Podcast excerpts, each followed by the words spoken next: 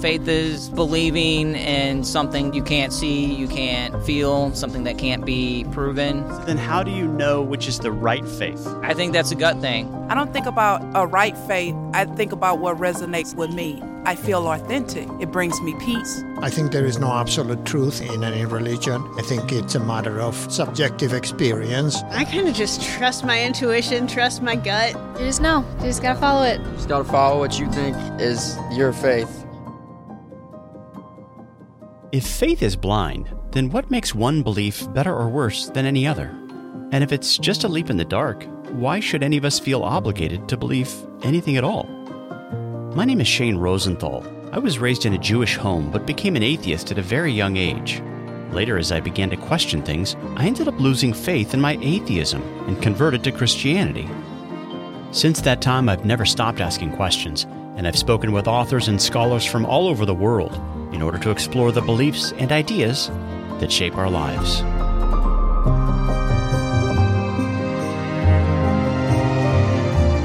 Over the years, one thing I've concluded is this we're all believers. But because there are so many conflicting ideas and worldviews out there, we just can't all be right. So, how do we find the truth? On this podcast, we'll start by asking questions. I'm really just trying to figure out what I believe right now.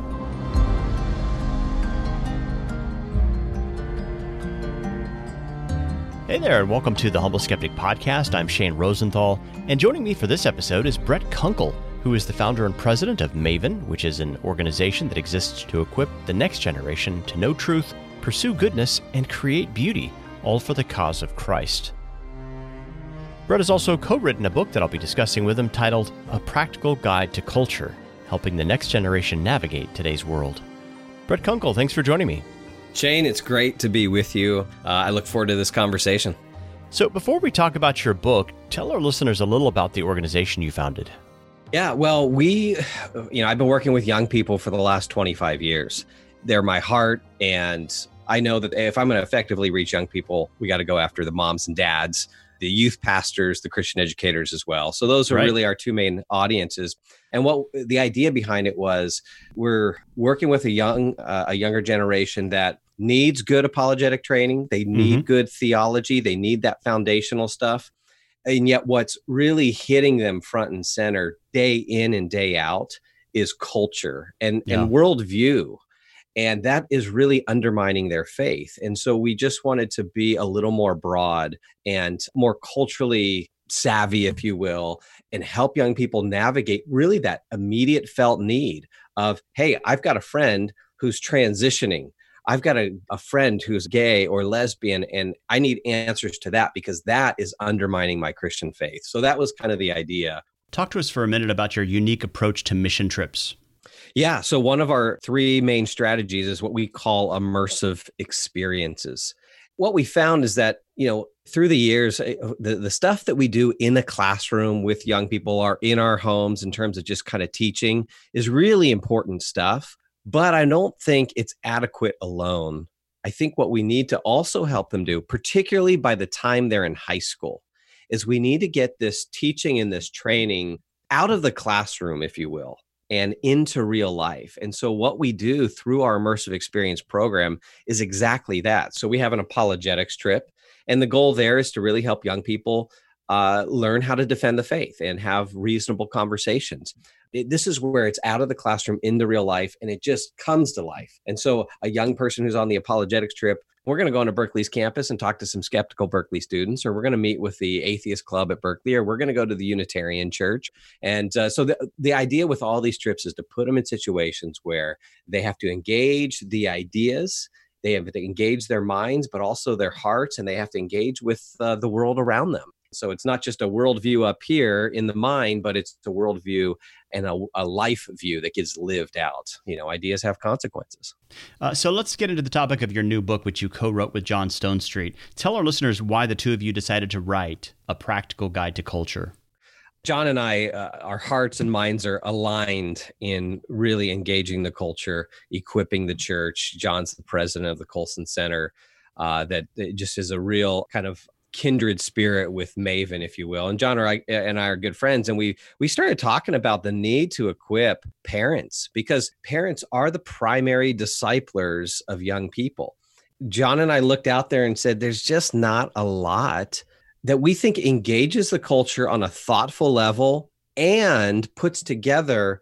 a lot of the practical stuff. So much of modern Christianity is just so overly pragmatic and it doesn't equip parents with the framework with the right. uh, you know the intellectual and conceptual tools that they're going to need to really help their kids navigate the culture. So that's, you know, it was really out of a, a, heart for the people who are discipling young people, primarily parents, but also we think that youth pastors and Christian educators play a huge role in this as well, can be really amazing allies for parents. I, I, think we need to expand the circle of allies in an aggressive secular culture. So, yes, parents are primary, but that doesn't mean the youth pastor or the youth leaders don't play an important role, and the, the, the pastor and the educators, podcast hosts. Podcast host, absolutely, right? uh, you know, but it's just this idea that we're just so isolated in this individualistic culture. As the church, we need to come together as a family and really disciple the next generation. Parents first and foremost. In your introduction, you use the metaphor of waves and undercurrents to help your readers think about culture. Can you talk about that? Yeah, it really comes from living in Southern California most of my life. And, uh, you know, I started surfing in junior high and high school and fell in love with it, surfed through college, got married when I graduated from college. And I thought, it'll be amazing to teach my kids how to surf, to do this as a family. And so when my wife and I had kids, we got them in the water right away. And I realized that there needs to be an intentional process if I'm going to equip my kids for the ocean. I can't just put my two year old in the water, push them out on a surfboard and say, go for it, right? They're going to drown. Yeah. And, and what they need is actually, they need my protection at first. My long term goal is to help them to surf all by themselves, navigate the water all by themselves. I don't, you know, I don't want them to need me anymore. Uh, but in order to get there, the first step is protection. But in that protection, there's also training, passing on knowledge. I mean, you got to have knowledge of the ocean. Yeah, you know, currents. You you got to see what's going on not only above the water but underneath the water. Right. I mean, I've seen where it's been you know pretty small day out there, and it doesn't look like the waves are big, but there's strong rip currents. And I've seen kids and adults get in a lot of trouble and have to be rescued and so I realized that this was actually a really great analogy for what we need to do with our kids in the culture. I mean, if the culture is like the ocean, there are parts of the culture that are wonderful and beautiful, and it's like that calm, beautiful tropical beach. And there are other parts of the ocean where the, it's just churning and there's rip currents and there's huge waves, and you can get pounded and you can drown or eaten by sharks yeah, eaten eaten by sharks. Yeah, you gotta you gotta think about all of those things, right? right? And so you got to have the right preparation. You've got to be knowledgeable about things, and you got to get some experience.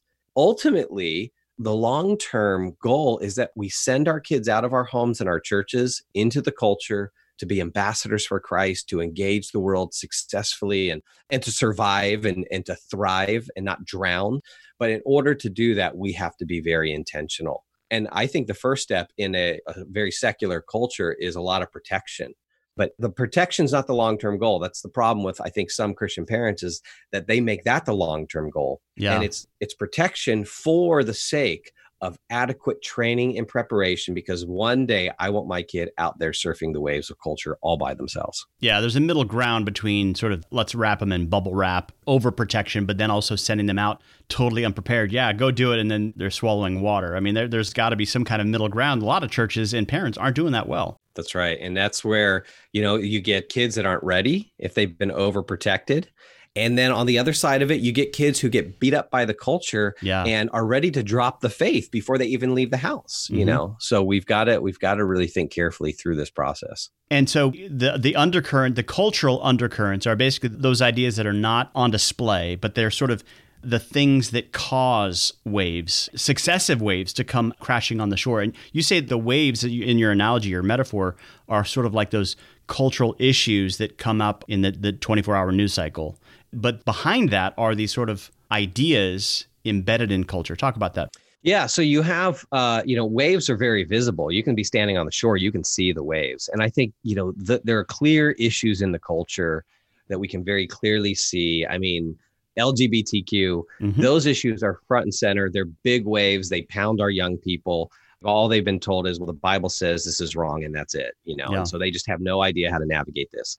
Those kind of issues are the waves: gender identity, uh, you know, pornography, casual sex, entertainment. Those are the things in, in part three of the book that we kind of identify as these clear waves. But again, going back to that surfing analogy, you got to be aware of what's going on underneath the surface. And so these are these undercurrents in the culture that are not quite as visible, but have a powerful influence. And so we look at things like just the information age right we live in uh, an information age where we're overwhelmed by information we don't know how to navigate that so we don't know who are the authorities we should trust? In fact, for a lot of young people, the amount of information undercuts the idea of an authority. Yeah. Like, I don't need to go to mom and dad. I don't need a wise sage or mentor or pastor in my life. I can Google it, right? Because it's all at my fingertips. Those kinds of undercurrents are kind of beneath the surface that just are not as explicit, but are having a powerful impact. The whole idea of extended adolescence, you know, sometimes these undercurrents eventually become waves. So there are some parts of the culture that now are coming out very clearly and saying, yeah, the goal in life is to not grow up. That's right. Clearly not the goal of life. So a lot of these are, are just things that you have to you have to do some cultural analysis. You have to spend some time studying the ocean of culture, if you will. And I think here's the big takeaway that parents and pastors and Christians need to think about. Uh, how does the culture so powerfully shape us? Uh, it's often by simply presenting to us what should be normal, right? Let's take a like a, a smartphone for instance.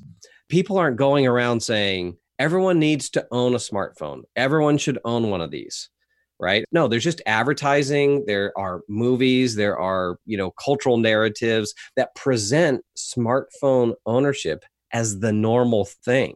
And i mean think about how we've been influenced by this. I would guess that most people in america and, and christian parents didn't spend a day or a week reflecting on the nature of this technology, mm-hmm. the power it has to influence and shape us. It was just presented as this is the norm, and we we just kind of buy into that. This will help you be a better you. Yeah, it's just presented as normal. Yeah. And so now our young people, all of their friends at school have smartphones and they don't reflect on this whatsoever. They just everyone's got it. It's the norm. If i don't have it i'm kind of abnormal. I don't want to be abnormal. And so that's how culture powerfully influences us. It's kind of like we're just in the water of culture. We're absorbing it. We're splashing it on each other. And that is how culture powerfully shapes us. And so it's going to be important for us to kind of pull ourselves out and constantly evaluate the waters. Yeah. What's a good definition of culture? And how does it not only shape what we do, like the habits you were speaking of, but also how does it influence the way we think? That's one of the most difficult things to define is the word culture. What we outline in the book are four things in particular that I think help us get a little bit more handle on this. It's really hard to lay out any kind of definition that encompasses everything, but these are, are, are some of the key aspects of culture. There are the ideas of culture right? So there are ideas that we propagate that we promote that we engage in in the culture. And these these ideas have influence then on other things like champions. So champions is another part of culture. These are the individuals. These might be sports stars. They might be celebrities. They might be professors. You know at one point champions were you know christian leaders. You know all these different individuals who are promoting or arguing for or pushing different ideas and so there's interplay between the ideas and the champions. And then you have things like institutions whether it's something like the boy scouts or whether it's church or whether it's you know business the institution of law the institution of education. Hollywood. Yeah hollywood. All of these things make up culture. And then you also have um, artifacts. So these are the poems that get produced, the, the songs, the books, the buildings, the clothing. And these artifacts all often communicate ideas, right? These things aren't neutral, but they're communicating, you know, certain styles of clothes, certain pieces of art are communicating ideas. So there's just this dynamic interplay between all of these things and together make up culture. But ironically, here's, you know, the thing we as human beings make culture, we create culture And then the culture turns around and it shapes us very powerfully. Yeah, sociologists and uh, media ecologists talk about the way that uh, we make tools, but those same tools then shape us. You're saying that's the same thing that, that happens with culture. Absolutely. I think the smartphone technology is a great example of this, right? We we create the technology. And now the smartphone is shaping an entire generation of people, multiple generations of people in all kinds of ways. And not all of them good. no, no. And that's where, you know, we need to understand that the tools that we use, the tools that we create, are not neutral. Right. A, a, smartphone is always pushing in some direction, it's always moving us in some direction. We, we, we might not argue that it's immoral to own a smartphone or something like that. We also wouldn't want to say, well, it's completely neutral then, and then just hand this over to our kid. No, it's not neutral, it doesn't have neutral. And so that means by our very use of something like a smartphone, it has the power to shape us. By our very use of social media, it has the power to shape us in, in various ways. I mean, if you think about like the system of likes and followers, right? And how that can shape a young person, particularly you take a young person who is struggling, you know, with identity, identity formation. You know, who am I? What am I? What you know? Right. What's the purpose of life? They're they're kind of figuring this out. So whether it's uh, you know that young girl who feels the pressure to post a sexy picture of herself, and then all of a sudden she gets all this affirmation of likes, mm-hmm. and the more she posts that, the more that's reinforced, and then that feeds into her sense of herself and her identity. I mean, gosh, you know, are, is posting pictures wrong? No, but it's not neutral what it can do to you in terms of, you know, these right. tools. Yeah, so what we need is wisdom as we use these technologies that can be used for good or ill. Yeah. That's where young people really need adults. They need moms, dads, pastors, all these allies mm-hmm. uh, to help guide them wisely through all of this. And this is where this is one thing I gotta I gotta admit that drives me crazy about kind of our modern churches. Our churches are structured to break up the adults from the young people. And I think I think youth ministry is a wonderful tool, but when we cordon off mm-hmm. young people for the entire duration of their, you know, first 18 years of life right. in the church, that is not healthy because they need wise guides who come alongside them to navigate all this stuff. Yeah, so if they've been in children's church and the junior high club and all those groups, they, they've never met the older folks. Yeah, and, and, and so we we end up cutting them off from the wisdom they so desperately need. Yeah. And from the modeling they need. And, you know, this is where you see the issue uh, uh, of how they're socialized by their peers, then, mm-hmm. right? And many of their peers are, frankly, very narcissistic, very self centered, very secular. And this is what they're being socialized by. They're being socialized by pop culture. And so that's why the, the church plays such a can play such a formative role in countering that but then also socializing them you know in the the wisdom of uh, you know the scriptures and and and what it means to live out the gospel and to be transformed and to be sanctified and unfortunately i think what we often do is we we kind of accept the forms of the culture without even thinking through them and there's another thing that's not neutral the forms that we use these things aren't neutral but they just the way we set something up in church the programming or that kind of stuff has a way of shaping us. So, for instance, think about any youth event or a children's ministry event, or just picking up your kids from Sunday school or whatever. What's often the first question that we ask our kids? It's like, did you have fun today? Did you have a good time? Yeah. Did you have a good time? Did you have fun? Yeah. And see, our questions aren't even neutral. Mm-hmm. The question communicates something to the kid, like, oh, oh, so this is the main purpose of this for me to be entertained, to have a good time, to have fun. And uh, of course, you know, we we step back and we go, well, yeah, that is what American culture has shaped us to kind of absorb this view of the good life. That the good life is really about pleasurable experiences. Which is why I give up on my marriage if it stops being fun. That's right. You know, I don't put the hard work into fixing it. It just it's no longer fun. I'm out. Yeah, absolutely. So we got a lot of work to do in the church, yeah. uh, especially if we're going to equip the, uh, the the next generation for an increasingly secular culture and an increasingly hostile culture. Uh, speaking of that, you lead off your first chapter with a quote from T.S. Eliot, who writes As for the Christian who is not conscious of his dilemma, he is becoming more and more dechristianized by all sorts of unconscious pressure. Paganism, he says, holds all the most valuable advertising space. Mm-hmm. Talk to us about that. Yeah, that I mean that just fits with everything that we're talking about right now. And listening to Christian leaders and sitting back and wondering are we spending time being quiet and reflecting and thinking carefully about the culture around us? I think many of us are just asleep. We haven't developed reflective communities that when things happen, we don't step back and say, wait, let's, okay, let me think through this. Let me figure out number one, what's going on? What do people mean when they say something like racism or what do they mean when they say white privilege or and let me just get some clarity first. Let me read some books and, on it and yeah. reflect on that. Read some books on it and then ask okay well what's true? What are the facts here? What are you know what as best as i can navigate reality what's the truth here? And then once i've done those things all right how does this match up with god's word? How does this match up with the, the teaching of the scriptures?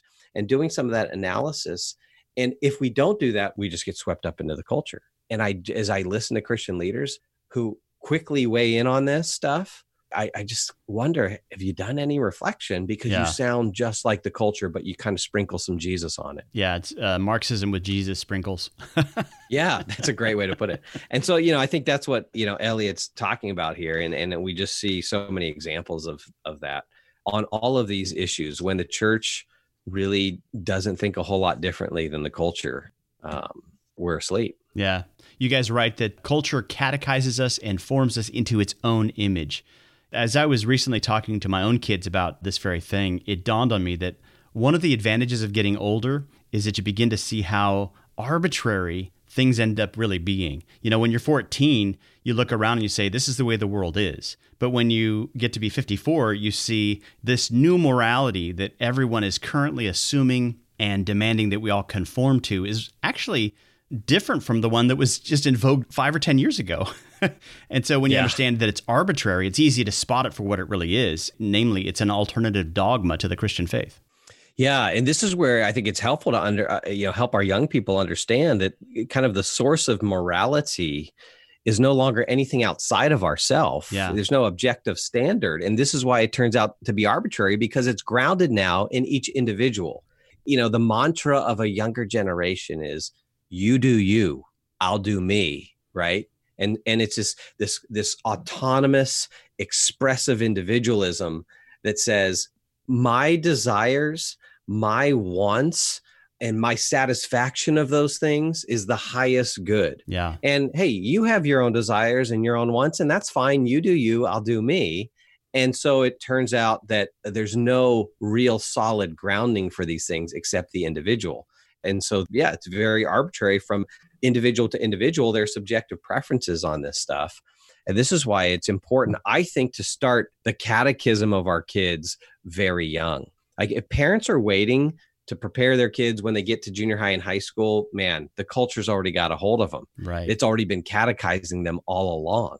And so we have got to realize that as soon as we have our kids, when they as soon as they're they're speaking, you know, we are beginning this process of catechism. And I think, you know, maybe a helpful kind of one, two, three step process for parents to kind of think about this would be to say at those those first you know stages let's say it's just you know zero to age 10 or so okay?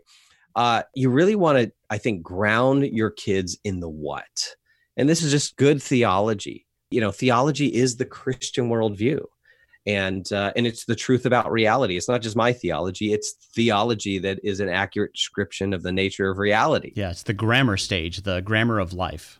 Exactly. Exactly. And this is kind of, yeah, being informed a little bit through kind of my views on education and classical education, Mhm. right? This is the grammar stage. And what, what we're doing is in that stage, we're just pouring the, the truth into our kids, whether they understand it at all, you know, and grasp and comprehend all of it at that point is not as important as just pouring it into them, getting them versed in this grammar of truth and grammar of scripture and and then what we do as their minds begin to develop, they move into the logic stage. Lots of why questions. Not just memorize these facts, but tell me what it means. Yeah, yeah. So it's not just teaching the what, but now you add teaching the why. Mhm. And sometimes this is where sometimes I think parents inadvertently create a situation where their kids don't feel comfortable asking them questions or stop asking them the questions. Yeah, that's the place where it really becomes dangerous because if the kid sort of learns quickly that I shouldn't ask questions about the faith, then they kind of check out.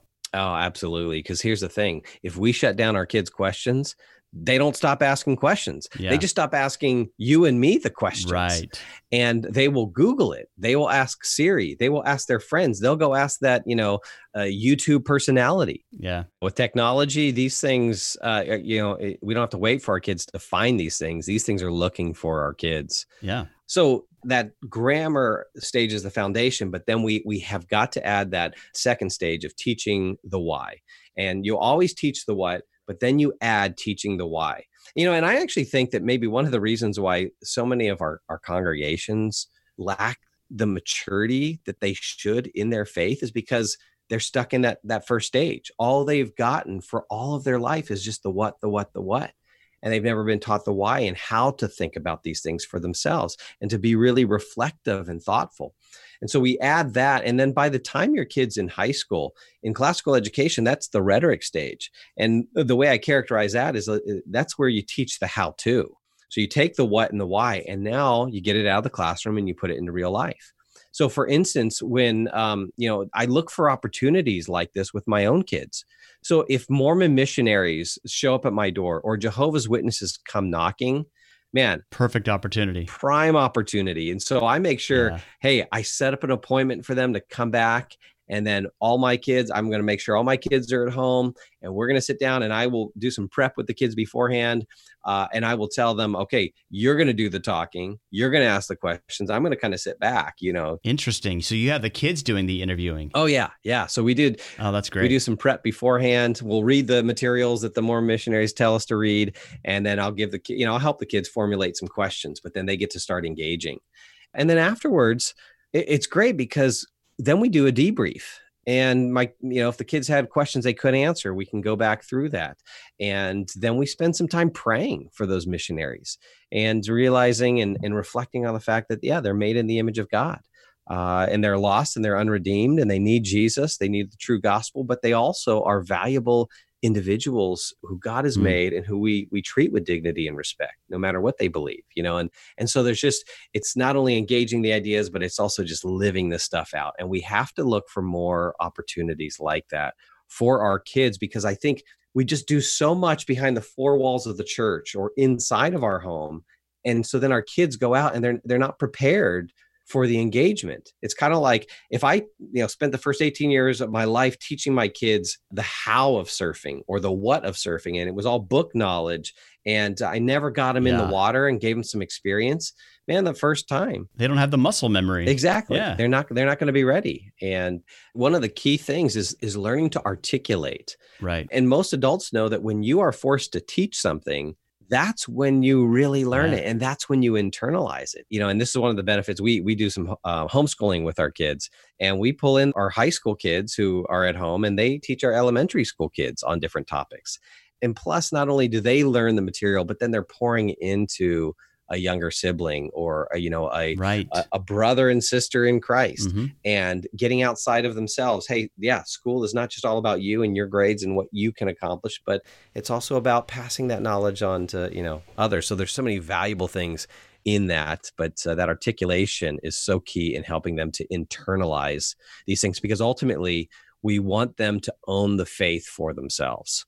And so if we don't give them their own reasons why, if we don't help them to see how this stuff works out in real life and impacts, you know, life and culture, then uh they they they often don't internalize it and own the Yeah. faith for themselves. Yeah, one of the things that I found was really helpful over the years was using these artifacts from culture, you know, whether it's a book or a movie or a, a popular idea, something that's going on in the news, and using that as a way to ask what are the assumptions behind this? What's this movie? What's this film? What's this song saying? And then using that as a starting point.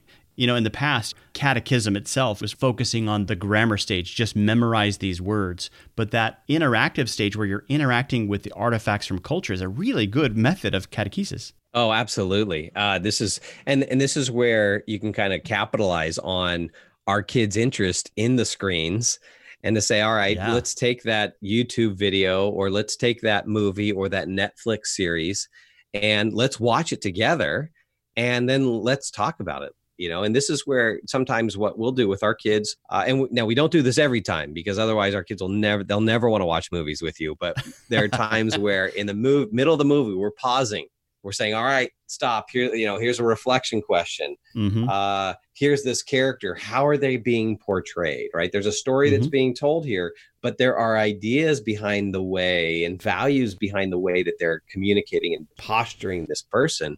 Is this person the hero? Are they a villain? What you know what's going on here? Right. and just getting them to kind of see this with worldview eyes.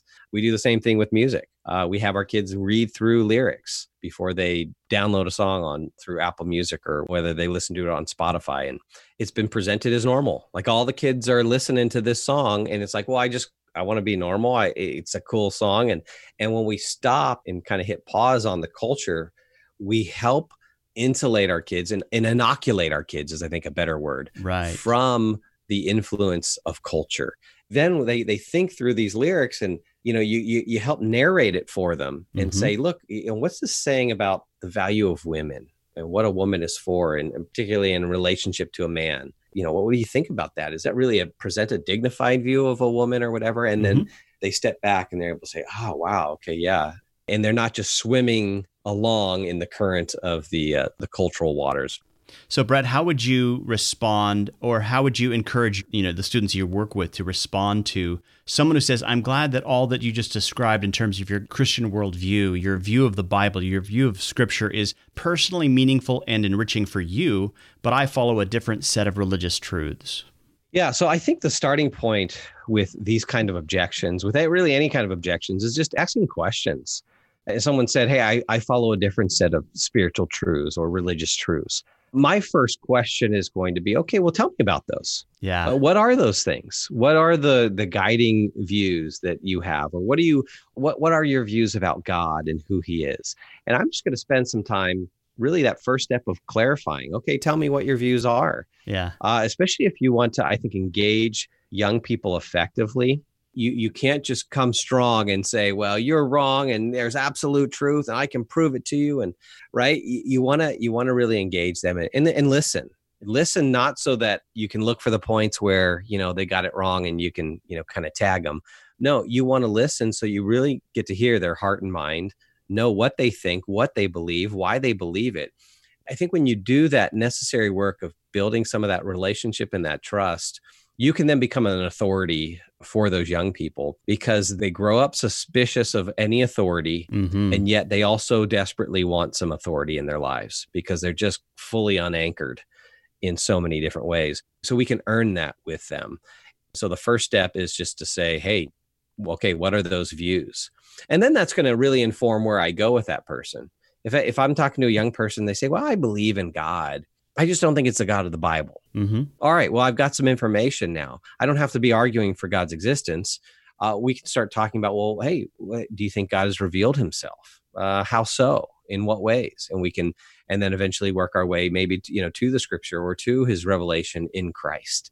So that really is, I think, almost always the best way in general to interact with young people when they bring up objections or questions to the Christian faith. Start with questions and really clarifying what their views are. And then what you find is that when you start asking, once you get clarity on what they believe, and you start asking, well, why do you believe that? Right? Because that's the second question. Okay, how how did you come to that idea? Where did you learn that from? Are, do you do you have any reasons, any evidence for Yeah. that view or that you know that take on things? And that's where you find most young people they, they haven't thought that far ahead. Exactly. they just have these things that they've repeated from the culture. They've been catechized by the culture but they haven't been you know educated very well. But in fact this is when we one of the things we find when we take students on these immersive experiences Mhm. because they're very intimidated. Christian students are intimidated to go talk to a stranger on you know uc berkeley's campus about religious and moral issues and always that very first day i tell them i say i said trust me you guys you're going to do better than you think you are. And by the end of this trip you're going to love this part of the trip. Hmm. sure enough they go out they're scared to death they go get in a couple conversations they come back and they're like well that, that person didn't know anything about what they believed or why they believed it. You know and just a little bit of training these young people know a lot more. Yeah. so i think that's one way to really engage. And then kind of defang the objections that they're they're going to face Yeah, and you're also mentoring them in treating people with respect. These are people who are made in the image of God, and your your goal isn't to win arguments. Your goal is to win the person to the truth. And ultimately, most people in modern secular culture kind of view themselves more than anything, in my view, as shoppers, consumers. And so I have all these different religious and philosophical choices that I'd get to pick and choose. So we kind of default with what you were saying earlier is, you know, what makes you happy? Are you having fun? But that's not really the most important thing. What is more important is is it true? And then when you ask those kind of questions, people are kind of, hmm, I never thought about putting truth with religion. yeah and that and unfortunately that's a lot of our own kids too yeah. Uh, but what we found is that when they have adequate preparation and training, then they're leap years ahead of the, the secular culture and they can engage it. And we can send them out with confidence that the culture is not going to take them, you know? And that's a really good feeling. Like, you know, we're our, our oldest son is a senior in high school. He just, uh, he just graduated and he, he knows what he believes and why he believes it. And so we are now confident to send him out Yeah. to surf on his own. And that's a really great feeling as a parent. But it took a lot of work and a lot of intentionality. But man, the long term payoff is just huge. You know, it seems to me, you know, when you think about like the kinds of experiences you read about in the book of Acts, you don't simply have an apostle giving a speech about how fun it will be if you come to this meeting or how my life was changed after an encounter with Christ. What you find are, you know, attempts at persuasion. They are reasoning and persuading men. Uh, they are walking through the scriptures in the synagogues, showing how Jesus is the Christ. And in Greek context, Acts 17 comes to mind, they're reasoning and interacting with artifacts from culture, statues and poetry. Yeah, I, I think, in fact, th- one of the things that we do at the end of the trip is we do some evaluation uh, when we do these immersive experiences. And we ask the kids, we say, okay, how many of your kind of your week in, week out experience in the local church looks like the book of Acts, right? And how does this trip compare? Does this trip or your local church experience look more like what you read in the book of Acts? And inevitably, kids will say, "Man, this experience." Yeah. And and why is it? Why does the the modern local church look so different? Yeah, maybe we need a reformation. yeah. Paul, he knows his audience, right? So when he goes into the synagogue and deals with the Jewish folks, he's using the evidence of scripture to show that Jesus is the Messiah. When he goes to, you know, Mars Hill and he's talking to the, you know, the Greeks and the Stoics, you know, he's he knows that that language, he knows those ideas, and that's where, you know, he's reasoning with them from some of that common ground. And in the same way, we need that how to. But then I think here's another important thing that we find when we kind of look at the book of Acts is the content of the message, right? Gosh, when you start taking the content of what Peter and Paul and the disciples are preaching in public settings, it's radically different than what we're talking about often in modern Christianity and the appeals that we make to unbelievers. Like, like you said, Shane, you'd be hard pressed to find one of the disciples sharing their personal testimony in an evangelistic setting in the book of Acts. Yeah. Instead, they don't focus on their own personal testimony, they focus on the work and person of Jesus, the death and resurrection of Jesus. That's the center of their content. So that's what we help young people get back to. Mhm. You know, what we see in the book of Acts probably should be more normative for us and it should help shape the way that we present the truth to the world, not just an appeal to felt needs. The center focuses on the truth of Jesus and his work and his resurrection. And then, because it's true, the natural byproduct of that is that there's transformation, there's human flourishing. Uh, but it's important to get these things in order and not makes very simplistic kind of culture shaped appeals to an immediate felt need. Yeah. Yeah. Would you recommend that pastors and youth pastors think about having those kinds of engaging experiences at their own churches where they invite the Jehovah's Witness or the Mormon to their youth group? Absolutely. I was a youth pastor for 11 years in Southern California, also uh, in the Denver area for uh, a number of years. And that was a regular thing I did with my young people Hmm. uh, because I saw it just bring them to life and it helped get them prepared for real life. And so we would bring out, we, let's see, we brought out Mormon missionaries to our youth group. And we we took the kids to things like a Buddhist temple. Hmm. Uh, we might oftentimes go to museums. So in Los Angeles, there's a place called the Museum of Tolerance, and they have a whole Holocaust exhibit. And that's a great opportunity to talk to kids about the problem of evil and suffering and kind of evaluating the different solutions that are out there. Right. And, um, and then how Christianity offers really the only compelling solution to that. And so I think as many different ways as we can help get our kids out of that classroom setting, because I think what I see is a lot of high schoolers just get the same thing they've gotten for the last four, five, six years prior. And so many times by the time they're a junior or senior, they've checked out. Right. And most youth pastors know this. You have on, on occasion been introduced as like an atheist college professor. You know, you play that role, and then afterwards you explain that you're really you know, a person who works at an apologetics organization, and then you kind of have that walkthrough. Tell us about what some of those experiences are like. Well, I was motivated to do that, to do these atheist role plays. I also do a Mormon role play.